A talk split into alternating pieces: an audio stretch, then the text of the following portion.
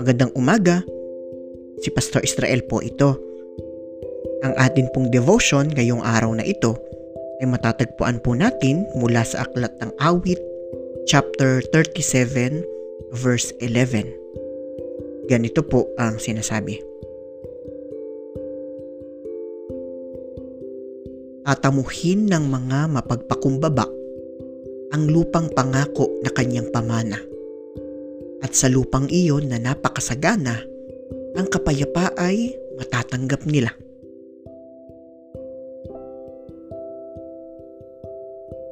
Ang mga mananampalataya sa matandang tipan ay matibay ang paniniwala na ang lupang kanilang tinitirhan ay ipinangako sa kanila ng Panginoon. At ang salmistang may akda nga po ng talatang ito ay tinatalakay po ang katuroang ito. Ayon po sa verse na ito, ang lupang pangako ng Diyos ay ipinagkakaloob sa mga taong mapagpakumbaba. Ang mga mapagmataas daw ay hindi makakaranas ng kapayapaan at kasaganahan na kaloob ng Panginoon. Kaya naman po sa ating buhay, kung nais natin na magkaroon ng katuparan ang ating mga dalangin, nawa ay manatili tayong mapagpakumbaba. Huwag po nating itaas ang ating mga sarili.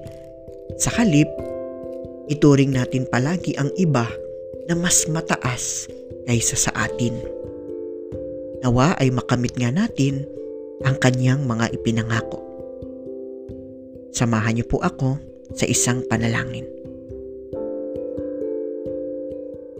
Panginoon, nais po naming makamit ang kasaganahan at kapayapaan na iyong ipinangako.